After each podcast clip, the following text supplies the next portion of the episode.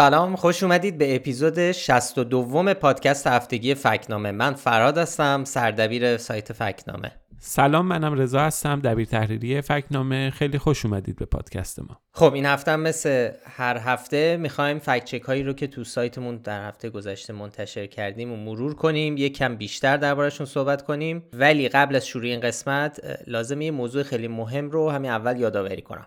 امشب جمعه 13 خرداد وبینار آموزشی ما برگزار میشه. تو اپیزودهای قبل دربارهش صحبت کرده بودیم. اسم این وبینار از چگونه با محتوای نادرست مقابله کنیم؟ جل... جلسه رایگان روی نرم افزار زوم برگزار میشه. لینک زوم رو هم در بخش توضیحات پادکست می‌ذاریم. هم می‌تونید لینکش رو تو سایت فکنامه هم تو شبکه اجتماعی ما پیدا کنید. این وبینار همکاری فکت‌نامه است با مؤسسه روزنامه نگاری پوینتر در آمریکا. مدرس این وبینار هم الکس ماهادوانه که خودش مدیر گروه MediaWise ه که بخشی از مؤسسه پوینتره.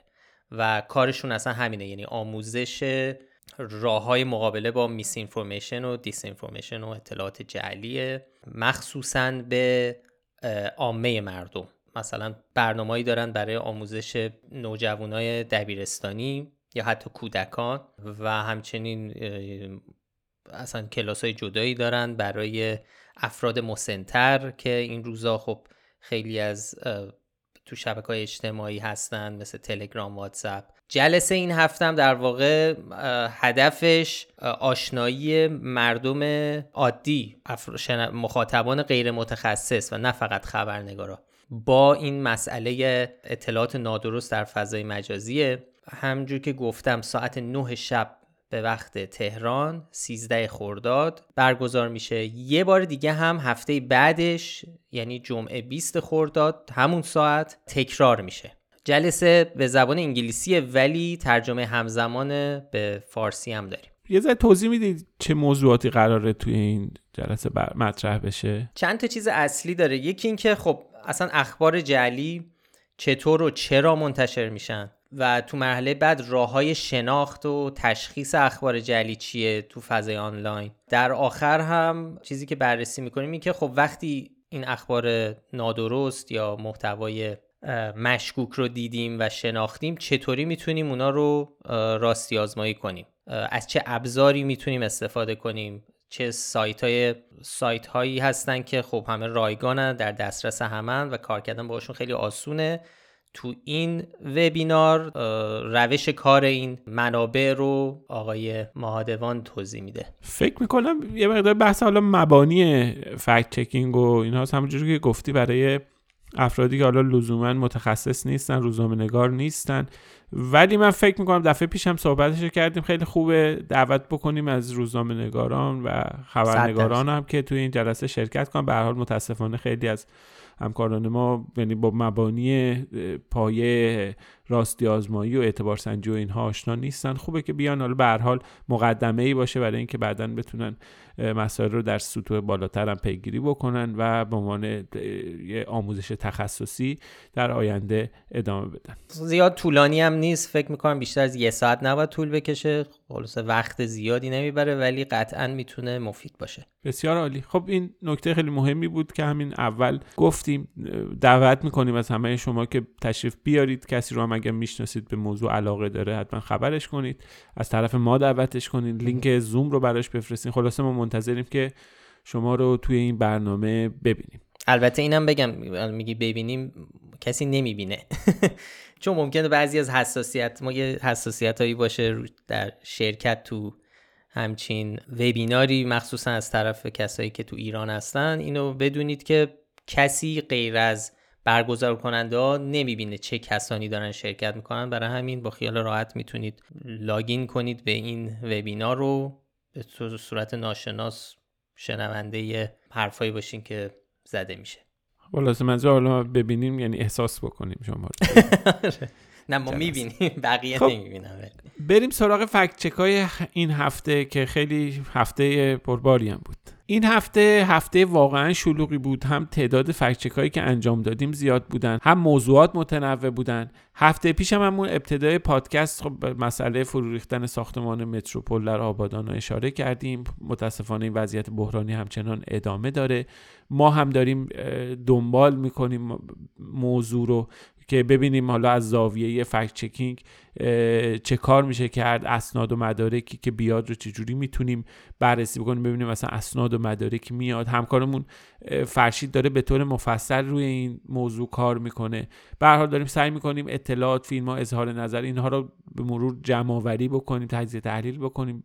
امیدواریم که بتونیم دست آخر یه مقاله درباره ابهام ها و سوال ها تو این زمینه منتشر کنیم. ولی به غیر از این این هفته اتفاقای مختلفی افتاد. یکی از این اتفاقات هم انتشار مستند جدید فکنامه بود به عنوان خامنه ای و توطعه کرونا که خب اول از تلویزیون ایران اینترنشنال پخش شد. حالا به حال روی یوتیوب فکنامه اینها در دسترسه.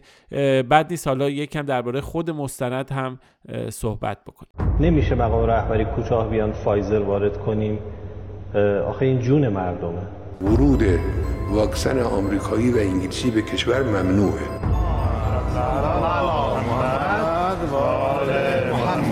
با استفاده از آشنایی های ژنتیک ایرانی یک بخش رو برای ایران درست کردن. میگن آقا شما دچار توهمید. توهم توطعه توهم توطعه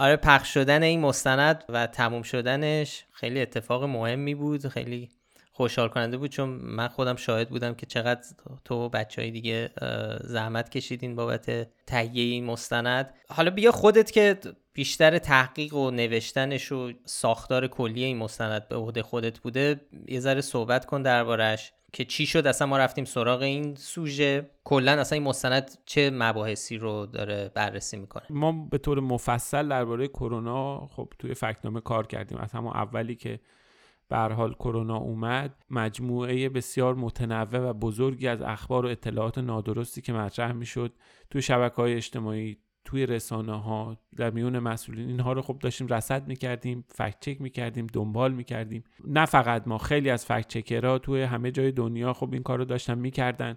بازار تئوری توطعه اخبار جعلی اینها خیلی داغ بود توی بالاخره همه جای دنیا.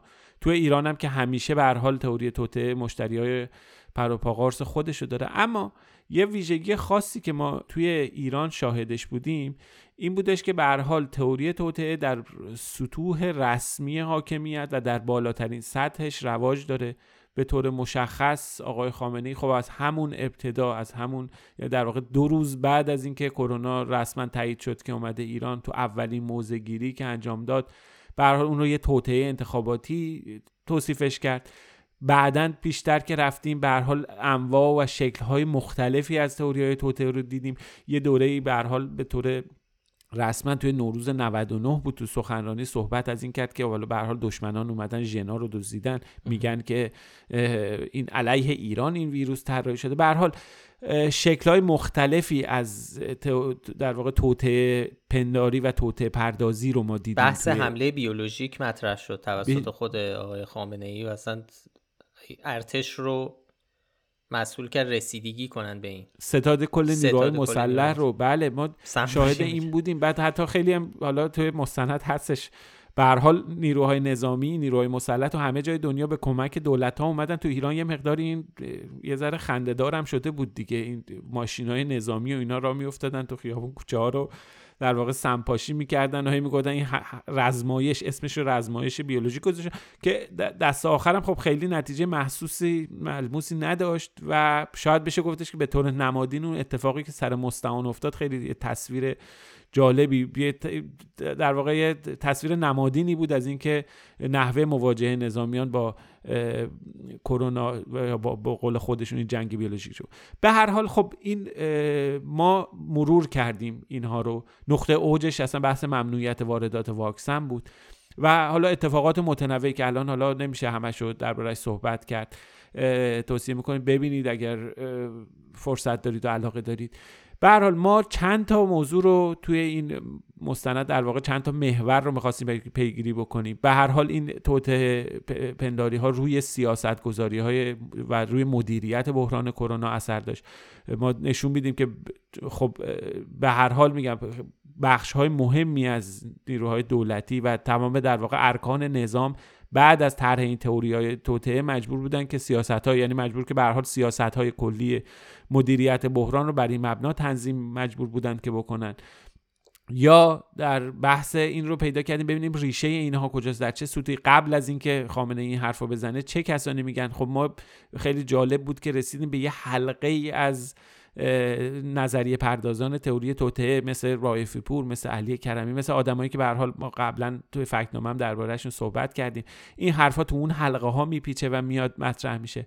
ما چیز در واقع سیاست های کلی در بحث واردات واکسن در بحث واردات داروهای مرتبط با کووید رو بررسی کردیم و تاثیرات در واقع طرح تئوری توته از سوی رهبر جمهوری اسلامی ایران رو سعی کردیم که نشون بدیم با استناد به فکت ها یکی از در واقع بحث هایی که خیلی جدی مطرح شد بحث این بود در واقع اعتبار سنجی ادعایی که مطرح شده توی همون زمان بود. مثلا اگر که آقای خامنه ای میگفتش که این توته دشمنه خب ما میومدیم استناد می‌کردیم بر اساس فکت که تو همون زمان چه واقعیت هایی وجود داشت چه فکت هایی همون زمان به طور عمومی در دست بودن و در چه شرایطی این حرفا گفته می‌شد. تناقض ها رو نشون دادیم فکت چک کردیم خیلی از چیزهایی که مطرح شده. به حال یه مجموعه متنوعی از ادعا رو بررسی کردیم بلکه هم به حال این روند تاریخی رو نشون بدیم و همین که ببینیم که یه تصویر ایجاد بکنیم که تئوری توته می‌تونست چه تبعاتی به بار بیاره. خیلی ممنون از توضیحاتت. خب این سومین مستندیه که ما ساختیم. دوتای قبلی هم یه جورایی درباره تئوری توطئه بودن یه جورایی که نه اصلا به طور مشخص درباره تئوری توطئه بودن. اولی درباره علی اکبر رائفی پور بود و دومی درباره حسن عباسی که هر دو اینا رو version صوتی شما تو این پادکست پخش کردیم. قبلا اگر شماره قبلی رو برید می‌تونید ببینید. تو یوتیوبمون هم version تصویری هر سه این مستندا هست. خب آقا فراد بریم سراغ فکت چکا آره این هفته چند تا فکت چک داریم که خیلی هم متنوع. یه فکت چک داشتیم درباره ماجراهای بازی دوستانه فوتبال ایران و کانادا. یکی دیگه درباره ویروسی به اسم فانوکس که میگن پروژه پنتاگونه. بعدش توی یه فکت چک دیگه رفتیم سراغ آماری که تو ایرنا از وضعیت امنیت غذایی ایران منتشر شده بود. غذایی منظور غذا و خوراکی. به طرز خیلی اتفاقی این هفته سه تا فکت چک داشتیم که یه جورایی ربط به اسرائیل پیدا می‌کردن. به نظرم اول با فکت چک فوتبال ایران و کانادا شروع کنیم و اتفاقاتی که بعدش افتاد.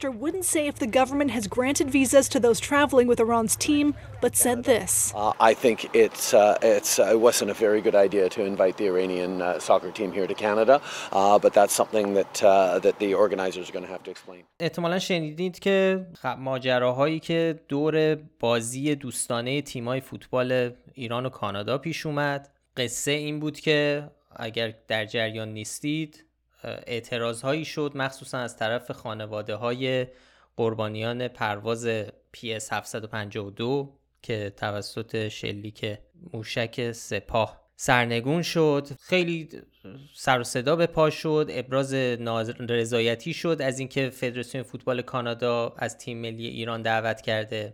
بعد از اون نخست وزیر مخالفت که نه چون مخالفت که نمی‌تونست بکنه. اونم ابراز نارضایتی کرد گفت کار درستی نبود. حتی حزب اپوزیسیون محافظه کار بیانیه ای داد.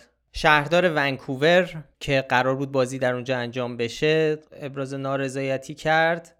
خلاصه که و مطبوعات مطبوعات کانادا خیلی بهش پرداختن به این ماجرا و به هر حال در نهایت بازی لغو شد از طرف فدراسیون فوتبال کانادا. خب ما خبری که خبرگزاری تصنیم روز پنجم خرداد 1401 بعد از پخش شدن خبر لغو بازی رو فکت چک کردیم که تو اون خبر گفته بود که دلیل لغو یک طرفه دیدار دوستانه ایران و کانادا از سوی فدراسیون کانادا مشخص شد و بازیکنان این تیم از انجام بازی امتناع کردند. ما اول به این خبر نشان نادرست دادیم. آره چون هیچ نشانه ای نبود وقتی ما داشتیم می نوشتیم و وقتی این خبر تصنیم اومد ما هر چقدر گشتیم چیزی بر این درباره اینکه بازیکنا ابراز مخالفت کرده باشن با شرکت کردن تو این بازی ندیدیم. بهش نشان نادرست دادیم چون علتش تو اون مقطع این نبود که بازیکنا گفتن ما بازی نمی کنیم علتش چیزای دیگه بود. علتش افکار عمومی بود که ظاهرا با این افکار عمومی کانادا و خیلی از ایرانی های کانادا که با انجام این بازی مخالفت کرده بودن. ولی خب بعدا وقتی اینو منتشر کردیم یک توییت دیدیم از یعنی مخاطبا برامون فرستادن. از یک خبرنگار ورزشی خیلی معروف کانادایی به اسم ریک وست هد که توییت زده بود که بازیکنان تیم ملی کانادا نگرانی خودشون رو به فدراسیون ابراز کردن درباره شرکت تو این بازی. یه ذره بعدش هم یعنی چند ساعت بعد از این توییت خود فدراسیون فوتبال کانادا هم یه بیانیه اعلام منتشر کرده بود توش اعلام کرده بود که لغو این بازی به خاطر دو دستگی بوده که به وجود اومده درباره میزبانی تیم ملی ایران تو کانادا. نگفته بود دو دستگی کجا به وجود اومده یه فقط آره فقط واژه آره divisive بوده. گفته divisive بوده این قضیه. ولی بعدتر ظاهرا در پاسخ به سوال CBC که رسانه رسمی کاناداست فدراسیون فوتبال کانادا گفته که بخشی از دلیل این تصمیم فشاری بوده که از طرف بازیکنان تیم ملی کانادا. خب تصمیم البته خبرش رو اصلاح بله کرد. بله. بعد از اینکه fact-check ما منتشر شد تصمیم اصلاح کرد و اینجوری نوشت که به نقل از اون خبرنگار کانادایی نوشت به گفته خبرنگار کانادایی در واقع دلیل یه چنین چیزی بوده. تصمیم اصلاح کرد. ما هم رفتیم دوباره بررسی کردیم. بیانیه جدیدی هم که حالا توی سی بی سی به نقل از فدراسیون کانادا منتشر شد. اون رو در نظر گرفتیم و دست آخر ما هم متن رو بازنویسی کردیم و هم اینکه نشان رو عوض نشان کردیم. رو دادیم. آره به درست تغییر دادیم. حالا بازم بعضی از مخاطبا می‌گفتن که این نه این درست نمی‌تونه باشه چون فقط این نبوده. بالاخره این بحث علت و معلولیه اینکه چی در نهایت باعث این شد. خب خیلی عوامل مختلفی بود که ما مفصل تو مقاله بهش پرداختیم که اصلا یه به شکل timeline که از طرف چه کسانی چه نهادهایی چه اعتراضهایی شده بود که در نهایت منجر به این میشه که بازیکنان تیم ملی کانادا هم حتی ابراز نگرانی می‌کنن که با این وضعیت شاید به صلاح نباشه که این بازی انجام بشه. و بازی لغو آره حالا یه جوری میشه که با ارفاق ما درست دادیم به این ادعا و این تیتر خبرگزاری تسنیم بسیار عالی. با ذکر توضیح هم منتشر کرد البته تسنیم خبرشو که اصلاح هیچ توضیحی نداد. صرفا فقط update کرد ولی ما حالا ما اون خبر رو برداشتیم و آره یکی دو روز بعد دوباره منتشر کردیم با توضیحات جدید. و روش نوشتیم که این در چه تاریخی در واقع متن به چه دلیلی اصلاح شده. بسیار عالی. خب فراد جان اگه موافقی بریم سراغ فکچک دوم بحث ویروس فانوکس.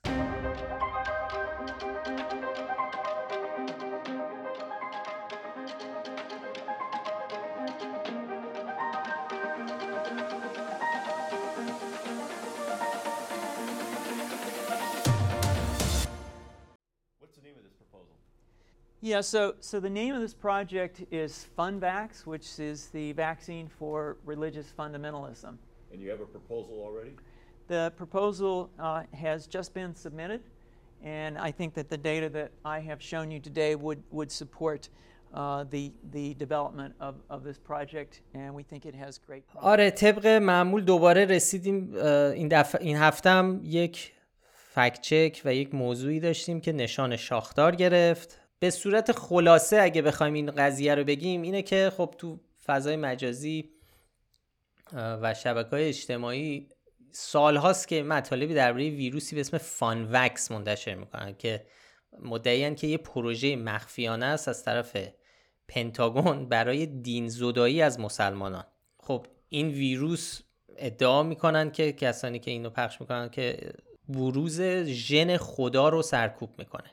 آره. استناد اونام به یه ویدیوی چهار دقیقه‌ایه که یه فردی توی سالونی داره توضیح میده درباره کارکرد این ویروس که می‌تونه به صورت بالقوه جلوی افراطگرایی رو بگیره. تاریخ زیر این ویدیو داره سال 2005 رو نشون میده. ولی خب یعنی قبل از اینکه کرونا بله بله آره در آره ولی خب این ولی تو این ویدیو عکسایی از اسکن مغزی استفاده شده و ظاهرا فتوشاپ شده که مربوط به مقاله تو سال 2010 یعنی اینام این ناهماهنگیام هست تو این فیلم. ولی خب از سال 2011 هم یه نشانهای دیگه مبنی بر جعلی بودن این ویدیو وجود داره. یه کسی به اسم رایان هارپر که مستندسازیه که بیولوژی مولکولی خونده و در سال 2021 تو روزنامه سان فرانسیسکو کرانیکل گفته که این ویدیو رو اون ساخته و ادعایی که توش مطرح میشه واقعی نیستن و اعتبار علمی ندارن. در واقع این یک حقه یا حکسه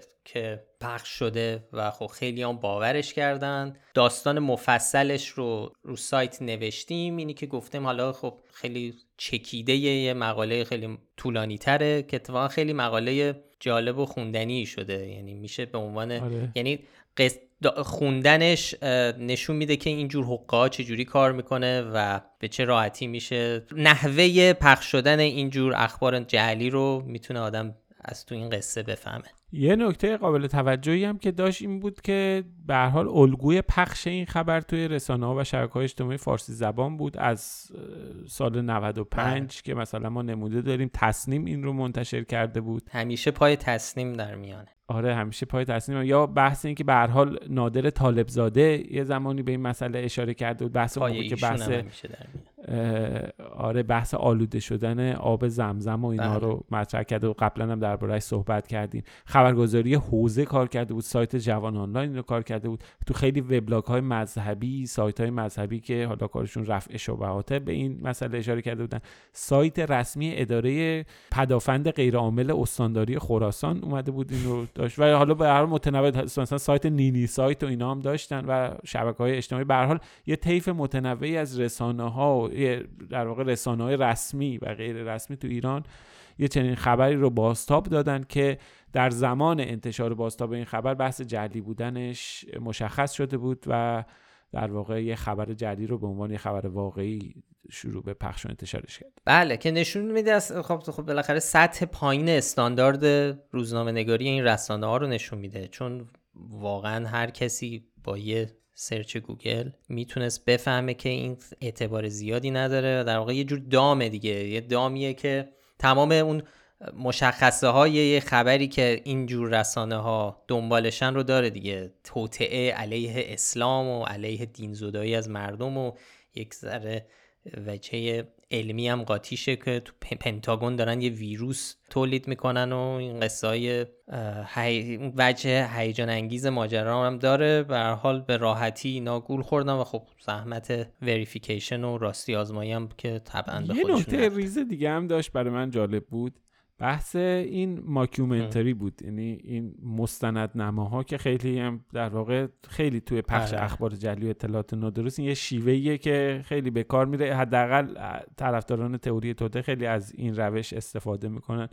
در واقع رایان هارپر هم که این ویدیو رو ساخته بود خودش در واقع میگه که این مستند نما بوده. این رو در واقع یه تلاش کرده یه رویداد غیر واقعی رو تو قالب و شکل یک مستند واقعی در واقع به تصویر بذاره.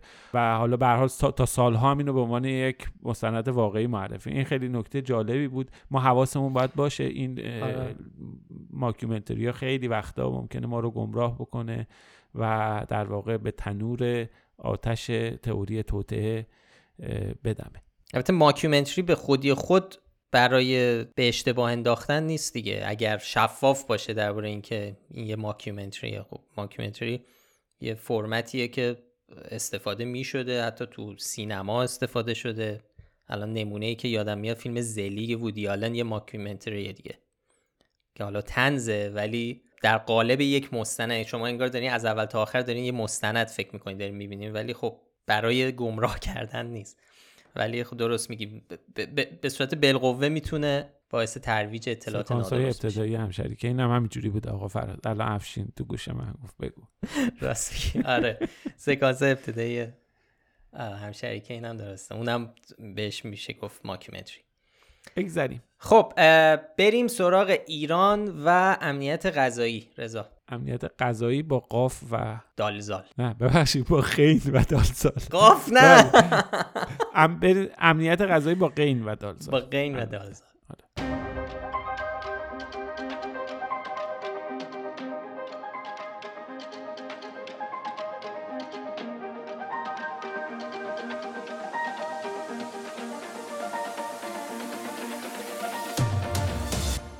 ماجرا از این قرار بودش که خبرگزاری ایرنا یه توی تاریخ دوم خرداد 1401 یه گزارشی رو منتشر می‌کنه و توی اون به نقل از داده های سازمان جهانی خاربار و کشاورزی ملل متحد یا همون فاو می نویسه که امنیت غذایی ایران بیشتر از 119 کشور جهانه. خب این خبر توی رسانه های دیگه هم باستاب داشت. تصنیم اون رو منتشر کرد. روزنامه کیهان در واقع تیتر یک کرد.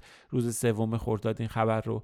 و به عنوان که به حال یک ایران وضعیت بسیار مناسبی از نظر امنیت غذایی در جهان داره اون رو بازتاب دادن. ما رفتیم سراغ درستی سنجی این در واقع گزاره ببین شاخص امنیت غذایی شاخص جهانی امنیت غذایی شاخصی هستش که معروف حالا به اختصار بهش میگن GFSI که تو گزارش های سالانه اکونومیست ایمپکت در واقع منتشر میشه. خب این خیلی تقریبا میشه که معتبرترین شاخصیه که الان وجود داره. خب بحث معیارهایی داره. مثل مثلا مقرون به صرفه بودن غذا در دسترس بودنش کیفیتش ایمنی منابع طبیعی انعطاف پذیری اینها رو در واقع میاد این شاخص ها رو توی 113 کشور بررسی می‌کنه که حالا در کل 58 تا شاخصه که توی این مطالعه میشن. و دست آخر یه رتبه بندی از وضعیت امنیت غذایی منتشر می‌کنه. خب مسئله اینجاست که ایران جز این 113 کشور نیست که توی گزارش سالانه وضعیت امنیت غذاییشون بررسی میشه و بنابراین ما چیزی به اسم شاخص امنیت غذایی یعنی نمی‌دونیم که ایران چه وضعیتی داره و چه رتبه‌ای داره از نظر امنیت غذایی به طور کلی. اما خود فاو هم توی داده های آماری از امنیت غذایی کشورها داره که یه مجموعه شاخص ها رو میاد بررسی می‌کنه. یعنی یه چیزی به اسم کلی امنیت غذایی نداره. میاد وضعیت کشورها رو بر اساس یه مجموعه شاخص بررسی می‌کنه.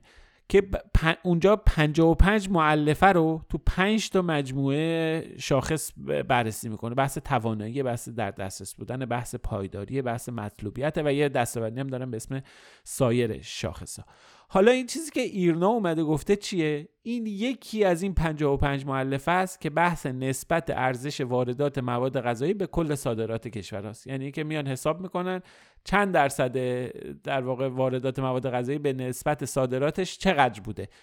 این رو میان به عنوان حالا یکی از این 55 مؤلفه بررسی می‌کنند که ایران با در واقع شاخص یا با نسبت 11 درصد توی رتبه اگه اشتباه نکنم تو رتبه 74 قرار داده. به همراه یه تعدادی کشور دیگه هم دقیقا همتراز بریتانیا، بوتسوانا، ونزوئلا و نیجریه بنابراین بحث باید اینجا کاملا مشخصه که بحث درباره یک شاخص از مجموعه شاخص های مرتبط با امنیت غذایی که این شاخص هم لزوما وضعیت امنیت غذایی نشون نمیده. کافیه حالا تو ایران یه لینکی گذاشته جدول کشورها هست روی اون لینک اگه کسی کلیک بکنه اونجا می‌بینه که خب خیلی از کشورهای پیشرفته خیلی از کشورهای توسعه یافته هستن که مثلا هم به طور مشخص مثلا بریتانیا با ایران تو یه پله قرار می‌گیرن. خب این عملا یه تصویر ناقص و نادرستی هستش که ارائه می‌کنه و ما به همین دلیل به این گزاره‌ای که مطرح شده بود به این خبری که ایران منتشر کرده بود و بقیه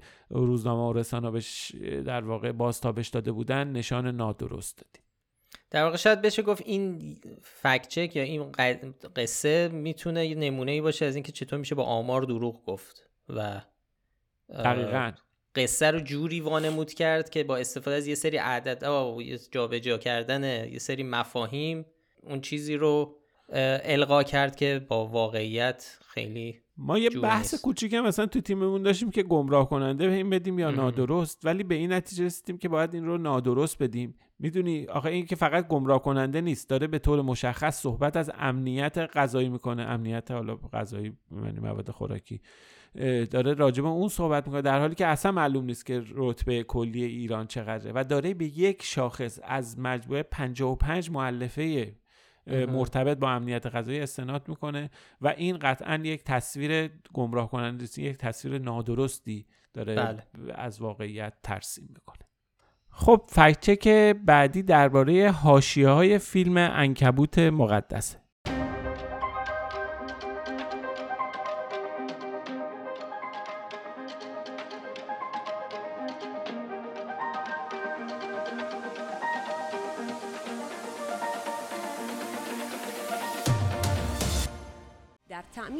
فیلم ضد ایرانی انکبوت مقدس سهیم شدند و بر اساس اخبار به دست آمده هزینه تهیه این فیلم را ساموئل حدیدا مدیر یهودی کمپانی متروپولیتن تأمین کرده است. خب فیلم انکبوت مقدس ساخته علی عباسی به تازگی توی جشنواره فیلم کن اکران شد و خب زره امیر ابراهیمی بازیگر این فیلم جایزه بهترین بازیگر جشنواره کن رو به خاطر بازی تو نقشه زن روزنامه نگار توی این فیلم به دست آورد. داستان فیلم خب درباره قتلای زنجیره سعید هنایی که در اواخر دهه هفتاد توی مشهد خبرساز شده بود. خب جایزه گرفتن خانم امیر ابراهیمی خیلی واکنش های زیادی داشت توی شبکه های اجتماعی بسیار از ایرانیا واکنش نشون دادن. از اون طرف خب توی رسانه ها و مسئولان و چهرهای نزدیک به حکومت هم بعضا به این مسئله اعتراض کردن. اون رو یه جایزه سیاسی دونستن و به حال مدعی شدن که سازندگان فیلم به اسلام توهین کردن و در واقع به باورهای مذهبی مردم توهین کردن و از این جور مسائل. از جمله روزنامه کیهان توی ستون گفت و شنود تاریخ ده خرداد خودش مدعی شد که حامی مالی فیلم انکبوت مقدس ساموئل حدیدا یک یهودی سهیونیست و مدیر کمپانی متروپولیتن بوده. خب ما این رو بررسی کردیم و همون اول لو بدم بهش نشان شاخدار دادیم. آقا فراد میگی ماجرا از چه قرار بود؟ آره همونجور که گفتی خب روزنامه کیهان همچین ادعایی می‌کنه توی متن کوتاهی که تو اون ستون منتشر کرده. تو توییتر هم خب خیلی بازتاب داشته خیلی از اکانت های به اصطلاح ارزشی اینو دوباره پخش می‌کردن و خیلی روش مانو دادن. خبرگزاری فارس اینو منتشر کرد از قول از قول کیهان. روزنامه ایران که ارگان رسمی دولته این مطلب رو منتشر کرد. برای ما خب جالب شد که بریم ببینیم این قضیهش چیه. اول باید ببینیم ساموئل حدیدا کیه. خب ما اولین کاری که کردیم این بود که گوگل کنیم ببینیم کیه ایشون.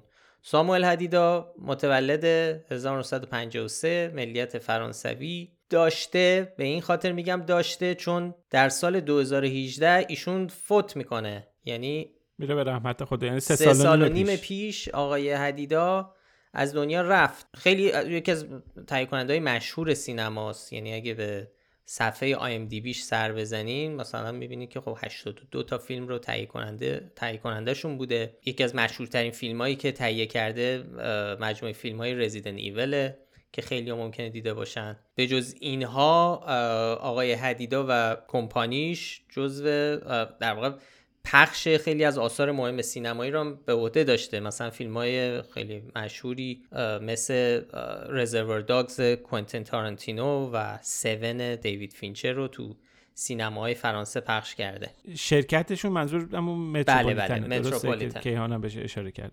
درسته. ولی حالا این نقشی آیا متروپولیتن خود خود آقای حدیدا که از دنیا رفته ولی آیا متروپولیتن نقشی داشته در نه نداشته. ببینیم ما آره نه طبق اطلاعاتی که از این فیلم هست قشنگ ما می‌تونیم کمپانی هایی که کار تهیه کنندگی این فیلم رو به عهده داشتن رو ببینیم که حالا یه لیست پنج تایی هست در واقع Profile Pictures One Two Pictures Wild Bunch Why Not Product یه چند تا پنج تا هستن که به صورت مشترک تهیه کننده این فیلم بودن و خب یه لیست یه سری از افراد افراد حقیقی. متروپولیتن هیچ کدوم از اینا نیست و اصلا جزو تهیه کننده ها نیست.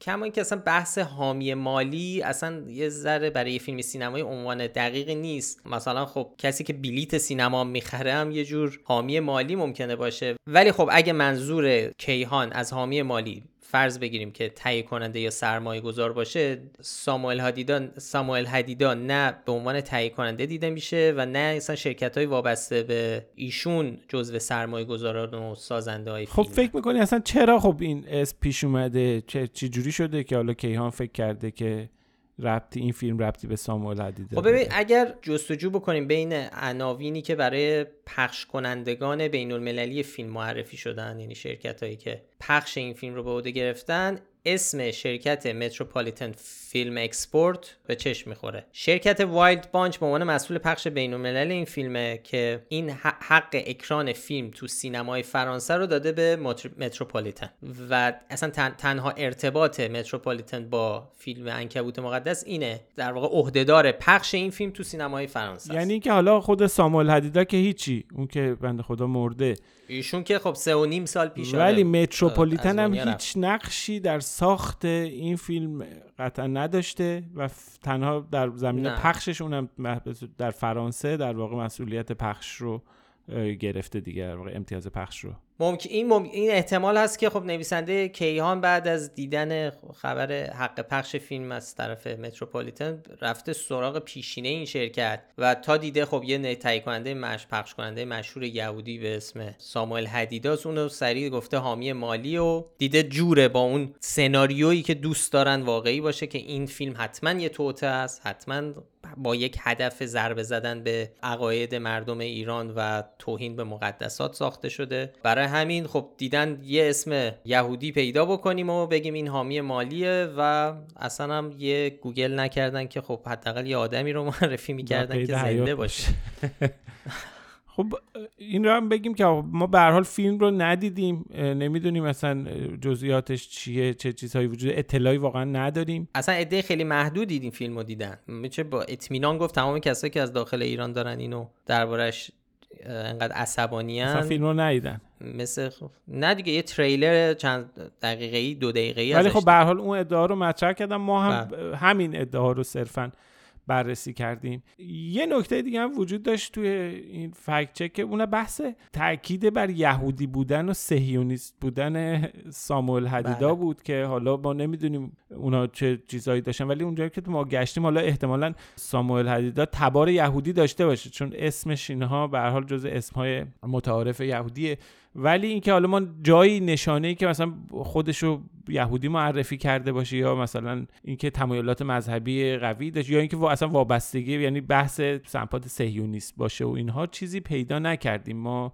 در واقع نمی‌دونیم این ادعا رو از کجا آوردن ولی خب یه اشاره خیلی کوتاه هم توی مطلب به این کردیم. خب یه چیزی که خیلی به نظر میاد که این تمیه که خب هی داره تکرار میشه و اونم بحث اینه که مال امروز و دیروز هم نیست دیگه. این قصه یهودی ستیزی و اینکه یهودی ها صبح تا شب دارن جامعه جهانی یهودیت در حال توطعه علیه اسلامند قبلا هم مسیحی این تصورات رو داشتن و باعث می شده که تئوری توطعه هایی ساخته بشه و همیشه با کشوندن پای یک یهودی می‌دونی انگار مثلا یهودی بودن آقای ساموئل هدیدا اینجا مثلا موضوعیتی داره. حتی اگرم حتی اگه حامی مالی بود می‌دونی که نیست. ولی خب این ریشه در یک تفکری داره که آره یهودی ها در حال توتن علیه جامعه جهانی حالا تو این کانتکست در علیه اسلام و مقدسات اسلام و همش می‌خوان ضربه بزنن برای همینه. دنبال راههایی که از طریق حمایت مالی این کار رو انجام بدن. مثلا تو خود همین متن کوتاه کیهان. این جمله هست نوشته یکی میگه گفتم تنها ویژگی این فیلم حمله ناشیانه به اسلام و اهانت سریح به مردم ایران است. گفت برای همین سهیونیست ها هزینه مالی آن را تأمین کردند. ساموئل هدیدا هم اعتراف کرده. ساموئل هدیدا هم اعتراف کرده که این فیلم با هدف خاصی ساخته شده و بیننده چندانی نخواهد داشت. ساموئل هدیدایی که دوباره بگیم 2018 فوت کرده. فوت کرده و خب اصلا این فیلم اون موقع حتی در مرحله فیلمنامه هم نبوده. به حال این قضیه رو تو ماجرای نادر طالب زادم که چند اپیزود پیش دربارش مفصل حرف زدیم و اینکه خانوادش یهودی بودنم هست. اینا همه می‌دونین یک تا یه قصه فلانی مثلا خانوادش یهودیه یه تئوری توته تئوری توته با خودش می‌خواد بیاره انگار به صورت زمینی. درسته بسیار عالی. دو تا فکچک دیگه هم داشتیم که به نوعی ارتباط داشتن با اسرائیل. بیا از اولی شروع کنیم. بحث شایعه فروش زنان در اسرائیل.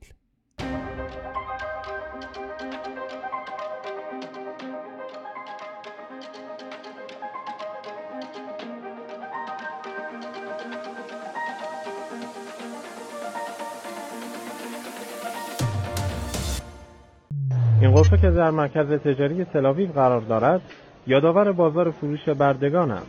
قاچاق انسان تجارتی کثیف است و اسرائیل عمده این قاچاق به شمار می‌رود. یکی از مخاطبای فکنامه برای ما یه خبری رو فرستاد از باشگاه خبرنگاران جوان با این تیتر که پاساژ فروش زنان در اسرائیل. خب تاریخ خبر مربوط به سال 98 بود. و ظاهرا حالا دوباره جایی مطرح شده و پخش شده بود و توی این خبر ادعا شده بود که یعنی اینجوری نوشته شده بود که رژیم سهیونیستی زنان را نوعی کالا دانسته و خیلی ساده اقدام به خرید و فروش آنها می‌کند خب آقا فرهاد اینو چجوری بله. فکت چک کردیم و چی بهش دادیم این یکی از شاید یکی از آسون ترین فکت ها بود. به خاطر اینکه حالا بذار بگیم اول تو متن خبر چی گفته. متن خبر این بوده که میگه که اسرائیل سالهاست یکی از پایه‌های تجارت داخلی خود را روی خرید و فروش زنان قرار داده. برای همین کار مراکز بزرگی را تدارک دیده.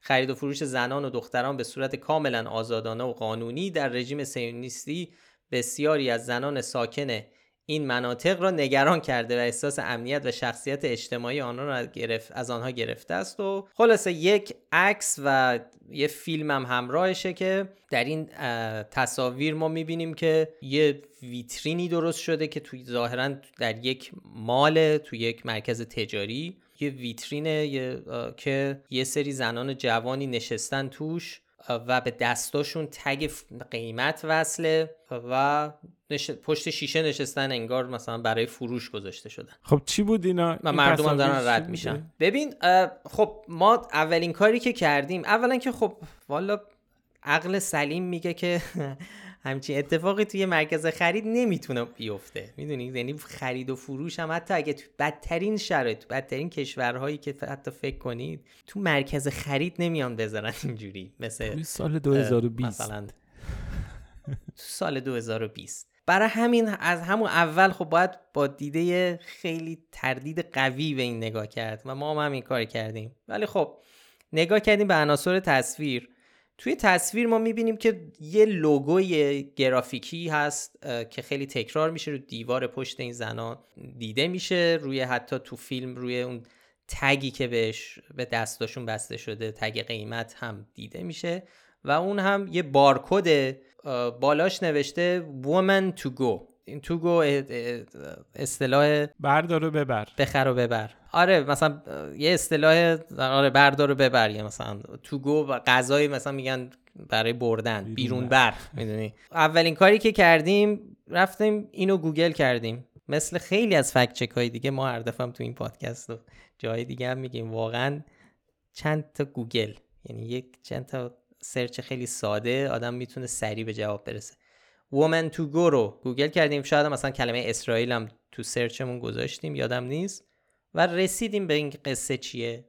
قصه اون چیزی که داشتیم می‌دیدیم و اون ویدیو مربوط به یک برنامه هنری چیدمان یعنی installation ه در کمپین مبارزه با قاچاق انسان و بردگی جنسی زنانه که تو سال 2010 در تلاویو برگزار شده خب این تموم شد می‌دونید؟ حالا تو این وبیناری هم که قرار جمعه 13 هم و بعدم 20 20 خرداد برگزار بشن به همین موضوع اشاره خواهد شد که چقدر ساده آدم می‌تونه یه سرچ جلوگیری بکنه از گول خوردن و دام این اخبار جلی افتادن. آره همین یعنی خلاصش اینه که این در واقع یه کمپینی بود که 2010 برای اطلاع رسانی بود. آره دیگه برای اطلاع رسانی و نور انداختن روی یک بحرانی که در جهان داره اتفاق میفته حالا جزئیات بیشترش اینه که مؤسسه اسرائیلی آتزوم که امیدوار نمی‌دونم درست دارم تلفظ می‌کنم که برگزار کننده این کمپینه هدف خودش رفع بیعدالتی در جامعه اسرائیل و تشویق افراد برای تبدیل شدن به کنشگران اجتماعی عامل تغییر تعریف کرده. خب کسایی هم هستن که با تیشرت های شکل دارن دوربر این ویترین. با رهگذرا حرف می‌زنن در واقع داوطلبایی که دارن می‌خوان توضیح بدن که چجوری میشه با تو کمپین مبارزه با قاچاق انسان شرکت کنن. توی این مطلب ما یه بخشی هم در واقع بحث اضافه کردیم برای اینکه حالا به حال اطلاعاتی بود که به نظر اون رسید که بحث تعریف بردهداری مدرن که حالا یک بحث بردهداری جنسی هم جزو اون در زیل اون تعریف میشه. به اونم اشاره کردیم درباره این شاخص که چه کجا تعریف میشه. یه سری مؤسسات حقوق بشری بر اون اساس در واقع یه رتبه بندی از وضعیت بردهداری مدرن تو کشورهای مختلف دارن. و یه نکته جالب توجه این بودش که توی رده بندی سال 2018 ایران متاسفانه در رتبه ده قرار داشته. یعنی از بالا یعنی شاخص بردهداری مدرن بسیار بالایی داشته و از اون طرف اسرائیل در جایگاه 90 قرار داشته. خب این را هم در واقع توی مطلب بهش اشاره کردیم لینکش و اینها رو گذاشتیم. خب این شاخص بر اساس حالا یه ریز شاخص های مختلفی هست تعریف شده و جالبه اگه علاقه دارید لینکش هست می‌تونید برید اونجا و ببینید که بر چه اساسی انجام شده. ولی به هر حال وضعیت بردهداری یعنی اون انتقادی که این گزارش باشگاه خبرنگاران جوان روش سوار شده در واقع داره وضعیتی رو نقد می‌کنه که ظاهرا بر اساس شاخص ها ایران به مراتب وضعیتش بدتر هستش. به حال ما به این ادعا که زنان در یک پاساژی برای فروش گذاشته شدن در اسرائیل نشان شاخدار دادیم به خاطر اینکه خب مرغ پخته فکر کنم جز شاخدارهای کلاسیکه یعنی میشه. آره دیگه این جز چیزایی که بس بدون هیچ بحثی نشان شاخدار می‌گیره خاطر اینکه از اساس مزهکه وقتی این فکت چک رو منتشر کردیم تو اینستاگرام ترانه برامون نوشته که یادم دبیرستان که بودم فیلم این کمپین رو توی کلاس پرورشی معلممون گذاشته بود و می‌گفت که اینا واقعیت هایی هستن که شما از غرب نمی‌دونید و این احمقا عاشق خارج رفتنید. خب واقعا دیگه ازش داشتن تو پس مدارس هم استفاده می‌کنن. خب فکت چک بعدی هم که دوباره مربوط به اسرائیل آقا فراد توتعی در کار نباشه همش درباره اسرائیل. داریم خوراک میدیم دست این سازن چی داشتم می‌گفتم؟ آه فکت چک بعدی که یه نقل قولی از علی خاتمی. امام جمعه زنجان که ادعا کرده که اسرائیل خانواده ها را موظف به داشتن چهار فرزند کرده است.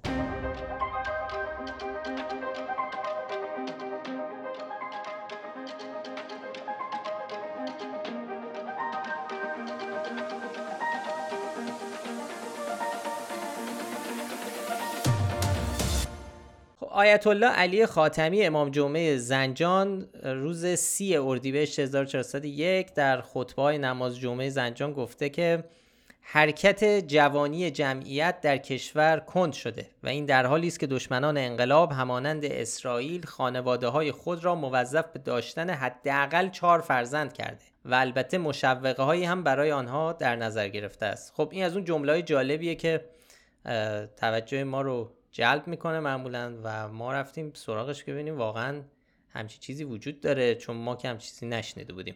رضا می‌خوای توضیح بده که این چند و چون این بله چند چونش رو بخوام بگم. این که اولا که آیت الله علی خاتمی تنها امام جمعه نبودش که تو نماز جمعه هفته گذشته درباره فرزندآوری اینا صحبت کرد. همشون در واقع هرچی امام جمعه بود شروع کردن درباره اهمیت فرزندآوری و اینکه خیلی خطرناک وضعیت و اینا صحبت کردن. طبیعی هم بود هفته جمعیت بود قبلش. مجموعه ای از اخبار و اطلاعات که بخش عمده ایش اونطور که ما رصد کردیم و می‌کنیم اخبار و اطلاعات نادرسته درباره جمعیت بحران نمی‌دونم سالمندی و اینا مطرح شده بود بحث بحران فرزندآوری اینها مطرح شده بود. حالا به طور مشخص آقای علی خاتمی یه چنین بحثی رو مطرح کرد درباره یه چنین ادعایی رو درباره اسرائیل مطرح کرد. ما نمی‌دونیم طبق معمول نمی‌دونیم که مبنای صحبت امام جمعه زنجان چیه دسترسی هم نداشتیم ازش بپرسیم. ولی خب سعی کردیم سرچ کنیم ببینیم آیا جای دیگه یه چنین حرفی گفته شده. دیدیم که بله برخی از نهادهای مذهبی سایت های وابسته به نهادهای مذهبی یه چنین ادعایی رو قبلا هم منتشر کردن به طور مشخص پایگاه اطلاع رسانی حوزه که وابسته به شورای عالی حوزه علمی است. توی گزارشی توی سال 97 تو توی سال ببخشید 92 نوشته بود که توی اسرائیل مقرر شده که هر عائله کلمه عائله حداقل باید چهار فرزند بیاره و به هر حال یه چنین چیزی مطرح شده. خب ما سعی کردیم ببینیم باز بیشتر بگردیم ببینیم مبنای این ادعا چیه. خب می‌تونیم حدس بزنیم که احتمالا این استناد اینها حالا چه امام جمعه زنجان چه اون سایت حوزه اینا. به یکی از شعارهایی که دیوید بن گوریون اولین نخست وزیر اسرائیل هفتاد سال پیش مطرح کرده بود. اون زمان خب خیلی بحث جمعیت مهم بود. توی اون زمان گفته بودش که فرزندآوری در واقع برای امنیت و ثبات اسرائیل خیلی حیاتی. اونجا گفته بود که یه شعاری داده بود که زنان باید چهار فرزند بیاورند و از این حرفا مطرح شده بود. ولی یه چنین شعاری هیچ وقت تبدیل به قانون یا قاعده یا دستور عمل یا حتی برنامه جمعیتی در اسرائیل نشد. ما چیزی پیدا نکردیم خیلی گشتیم سیاست های جمعیتی رو سعی کردیم ببینیم که چه سیاست های اعمال شده. آیا اصلا این چهار فرزند جز هدف های سیاست های جمعیتی اسرائیل بوده؟ ما یه چنین چیزی پیدا نکردیم. خب رفتیم بیشتر گشتیم بحث حالا داده ها و آمارها رو نگاه کردیم. به هر حال جمعیت اسرائیل از تابستان 1950 تا الان خب خیلی افزایش داشته. ولی میشه گفتش که نگاه که بکنیم دقیق که موتور محرک افزایش جمعیت اسرائیل بیش از اینکه فرزند آوری باشه بحث مهاجرته. همون بعد به تاسیس یه قانونی اونجا تو اسرائیل تصویب شد به اسم قانون بازگشت. که خب میگفتش که هر یهودی می‌تونه با حفظ شهروندی هر جای دیگه که داره به اسرائیل بیاد و در واقع شهروندی اسرائیل هم بگیره که بعد از تصویب قانون تقریبا حدود 46 درصد یهودیان دنیا به این کشور مهاجرت کرد. این برآوردهایی که داره نشون میده. خب موتور محرک جمعیت اسرائیل افزایش جمعیت اسرائیل بحث مهاجرت بوده. توی هفت دهه گذشته یه روند تغییرات جمعیتی رو که نگاه می‌کنیم می‌بینیم که میزان باروری در اسرائیل هم مثل بسیاری از نقاط دیگه دنیا روند کاهشی داشته. مثلا نرخ باروری یا همون میزان باروری کل تو سال تو بازه زمانی 1950 تقریبا 4 و 28 فرزند به ازای هر زن بوده. خب این تو آخرین آماری که الان هستش تو بازه 2015 2020 به سه فرزند به ازای هر زن کاهش پیدا کرده. برآوردهای جمعیتی سازمان ملل رو رفتیم نگاه کردیم. خب اونجا بر اساس سناریوهای سگانه پیش بینی کرده که نرخ باروری کل توی این کشور تا سال 2100 یه عددی بین 1.86 تا 2.82 باشه. بسته به اینکه کدوم یکی از این سناریو محقق میشن. خب این نرخ مثلا کافیه شما با ایران مقایسه بکنید. برای ایران بین یک و تا دو و سی یعنی می‌بینیم که تقریبا حداقل در آینده هم خیلی تغییر خیلی اختلاف قابل توجه قرار نیست اتفاق بیفته. ما یه منحنی در واقع نموداری ترسیم که نمودار اینتراکتیوه که نشون میده اصلا نرخ باروری از همون 1950 تا پیش بینی 2100 تو ایران و اسرائیل چه جوریه خب تغییراتش رو می‌تونیم ببینیم و متوجه بشیم. به حال این بحث هایی که داره مطرح میشه درباره اینکه اونجا قراره یه تحولی در فرزندآوری اتفاق بیفته یا اینکه خیلی زاده ولد اونجا بالاست و تو ایران خیلی کمه اینا عمدتا مطالب اقراق شده و اطلاعات نادرستیه که در این باره منتشر و پخش میشه. رضا گفتی 46 درصد یهودی های دنیا مهاجرت کردن به اسرائیل. این یه ذره نامفهومه به نظرم هنوز. میشه بیشتر توضیح بدی؟ به خاطر اینکه خب 46 درصد یهودیای دنیا در چه مقطعی ببین. رفتن تو اسرائیل؟ آیا 46 درصد یعنی مهاجرانی که رفتن اونجا؟ این منبع آمار اطلاعاتی بود که توی سایت حالا جویش ویرچوال لایبرری اومده بود. بحث وضعیت جمعیت اسرائیل تو به حال مبناش مال همین الان رو محاسبه کرده بود. خب یه چیزی جمعیتی نزدیک به 9 میلیون نفر داره اسرائیل تو سال 2019 که از این تعداد 7 میلیون در واقع جمعیت یهودی هستن. یه تقریبا حدود 80 درصد و یه چیزی حدود 18 درصد هم جمعیت اسرائیل مسلمون هستن. یک پنجم جمعیت اسرائیل تقریبا مسلمانان تشکیل میدن.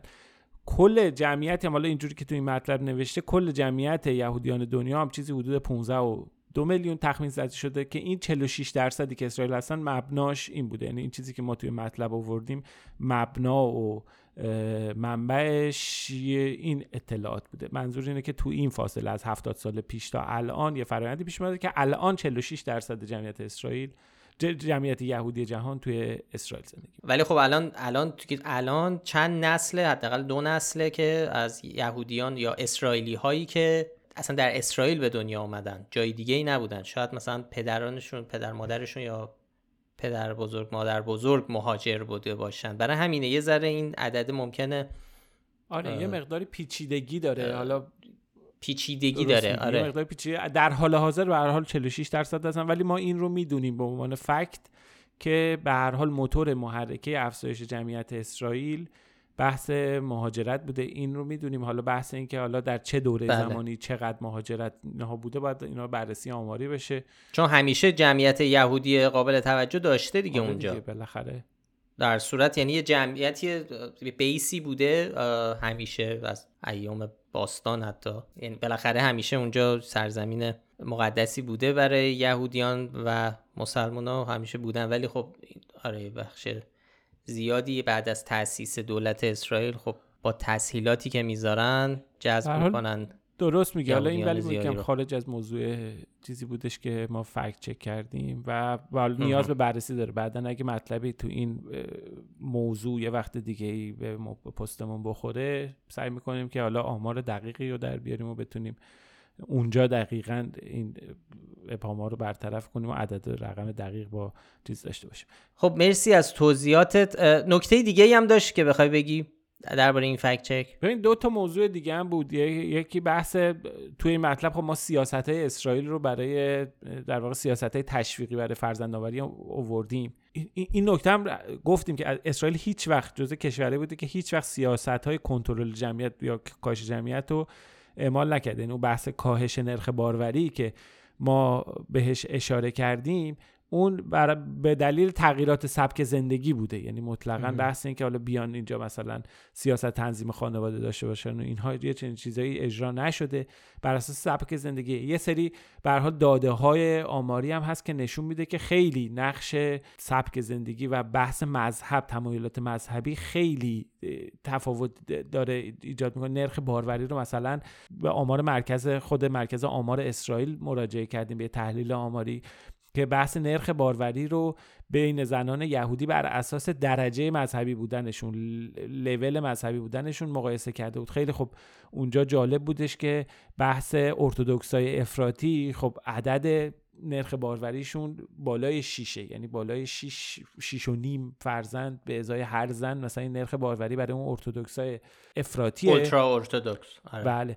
ولی خب مثلا برای زنان سکولار خیلی کمه زیر دوه. مثلا این اینا اینا جالب اینا نشون میده که به هر حال این بحث همه جای دنیا هم اینجوری هستش. معمولا طیفای مذهبی طبیعیه به خاطر اینکه زنان مذهبی احتمال بیشتری داره که در واقع خاندار باشند. سکولارها خب زنای مثلا نسلهای بعدی جوانتر تحصیلات بیشتر داشتند و به خاطر همین وارد بازار کار شدن که خب تاثیر می‌ذاره تو زمان بارداری و تعداد بچه‌ای که بخوان داشته باشن. زیاد ربطی به اسرائیل نداره. این همه جای دنیا همین. مشاهدات ما کلا حیفای مذهبی خیلی هم به جمعیت هم حساسن. بله. یعنی شما تو ایران هم نگاه بکنی می‌بینی که طیفای مذهبی یا طیفای محافظه کار سنتی و اینا خیلی در مورد مسئله جمعیت حساسیت به خرج میدن بحث پیشگیری هم هست. بحث قرص های ضد بارداری بحث استفاده از کاندومی. فقط هم تو یهودیت و اینا نیست. خب ما می‌دونیم کاتولیک های معتقد اصلا رد می‌کنن استفاده از هر گونه پیشگیری برای بارداری رو. خب اینا هم همه همونجور که گفتی اینا تاثیر می‌ذاره که خب نتیجهش میشه که بچه های بیشتری داشته باشن. نرخ بارداریشون بالا باشه دیگه. آره خلاصه. ولی اون. قسمت چیزی هم که در مورد سیاست های تشویقی بود اونا رو هم بررسی کردیم. اونجا هم اتفاق عجیب غریبی نمیفته مثلا بحث پرداخت کمک هزینه در حد همین پرداخت کمک هزینه برای نوزادان و اینا مطرحه که اتفاقا خیلی جالبه تو خود اسرائیل هم خیلی از اون منتقدا میگن که این کمک هزینه کمه تو کشورهای غربی دارن بیشتر میدن. به حال این بحثا اونجا هم چه بحث پرداخت هزینه لقای آزمایشگاهیه یا مثلا راه اندازی کلینیکا همین کارهایی که دارن تو ایران هم می‌کنن اونجا هم در واقع در همین حد و حدود داره انجام میشه. یعنی چیز عجیب غریبی اونجا اتفاق نمیفته خب این از فکت چک های این هفته. یه دونه فکت چک خانم ابتکارم نمی‌خوای بگی. فراد اون خیلی فکت چک با مزه اوه آره آره آره. اینم آخرش اینم بگیم که آره اتفاقا روز سهشنبه یه ویدیویی پخش شد در شبکه های اجتماعی. ما البته اینو رو سایت نذاشتیم ولی رو شبکه های اجتماعی بهش اشاره کردیم. یه ویدیویی پخش شد از با این عنوان که برای خانوم معصومه ابتکار که سابقا رئیس سازمان حفاظت محیط زیست ایران بود و در کابینه دولت های آقای خاتمی و روحانی هم بوده. تولد لاکچری گرفتن و نشون اون ادعایی که میشه نشون در باز میشه یه خانومی میاد که مدعی شده که معصومه ابتکار بود. بعد یه سری خانوما همه لباس های یک شکل پوشیدن و دف می‌زنن.